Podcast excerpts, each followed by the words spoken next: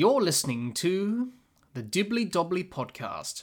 Remember to like, share, comment, subscribe, and click the bell to make sure you get the latest episodes of the podcast. Be sure to like and share our Facebook page and follow us on Twitter and on Instagram. So then, four years later, after your ODI debut, you umpired your first Test match, which was back in Perth again, this time in the Ashes between Australia and England. What are your memories from that day, and what was it like umpiring an Ashes Test? Uh, it was it was extraordinary actually to to to get a test in the first place was pretty exciting, but uh, for it to be an Ashes test was uh, unbelievable. My second was also an Ashes test. That was the fourth test in Melbourne, but the first one it was probably the second test in the series. I think they would have played in Brisbane, came to Perth, and um, I'd been given very good preparation in the month of November of that year. I'd actually been to Perth twice. I'd been across to umpire Western Australia playing uh, England in the tour game, the four day game, came home to Adelaide, went back a week later and umpired a shield game between Western Australia and Victoria, came home and went back for the last week of November for the test. So I was quite familiar with the surroundings and uh, uh, knew the ins and outs of the place. I knew about the bounce of the, the pitch. I knew I knew what to expect basically. And um, Australia ran through England pretty quickly, and it was all over in two and a half days. It was, it was quite disappointing actually that it finished so quickly. Um, but uh, yeah, number one test, um, and Australia had uh, cleaned out England, and um, I'm not sure what the score was in the series. I, I, never worried too much about those scores, but I just knew that uh, one one test up, and uh, I look forward to doing the fourth, the Boxing Day test. Yes, you, you mentioned Boxing Day. That was an epic game. England won by 12 runs. Dean Headley took six wickets in the second innings, and England bowled Australia out for 162, chasing 175. One of the rarest wins that England had in that time against Australia.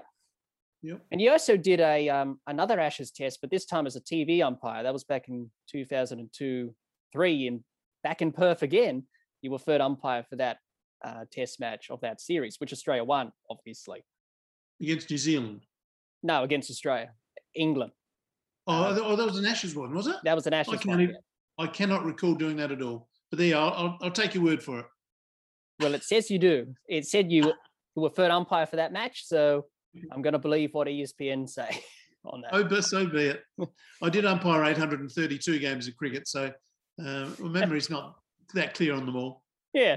I do, um, I do recall being a third umpire in Perth in a Australia New Zealand game. So I think I might have done 10 tests as third umpire, but I, I must admit I don't, I don't, value those as highly as the 95 I did on the ground. They're, yeah. they're the real tests. Absolutely. Look, to be honest, um, I, umpire, I enjoyed umpiring with all those names you mentioned. Uh, Steve Bucknor was wonderful. I had him in my second test match, my incredible test match at uh, Melbourne, where uh, Australia went down in a very strange day, on the fourth day of the match, I believe we actually played the longest session in Test cricket ever. It went for over four hours, and uh, it resulted in a Australia finally uh, losing the wickets. Basically, we'd lost the first day with rain. We were making up time every day, so it was an extended day with an early start. We took tea early when England was dismissed in the second innings. Uh, took tea early, so we commenced the uh, uh, the Australian second innings uh, soon after, and uh, after three and a half hours, Steve Waugh opted to uh, bat on for half an hour to try and get a result. Uh, he was one of the two captains. That was his prerogative. If he thought, he, if he requested it, we we're obliged to allow it to happen. Alex Stewart, the England captain, was pretty disappointed because he'd had his men in the field for three and a half hours, and it was a lot to ask the bowlers to keep coming back. And uh, 20 minutes later, I think um, he was quite happy because uh, the last three Australian wickets fell in quick succession and uh, England won the test. Very exciting time. Absolutely. It was a very exciting test match. Um, Wonderful. One of the best in Ashes cricket, certainly up there. Hi, everyone. Hope you enjoyed hearing Daryl's memories on the Ashes. The Dibbly Dobbly podcast have you covered for this year's Ashes series. Be sure to subscribe and click the bell to get the latest episodes of the podcast, and like and share our Facebook page, and follow us on Twitter and on Instagram.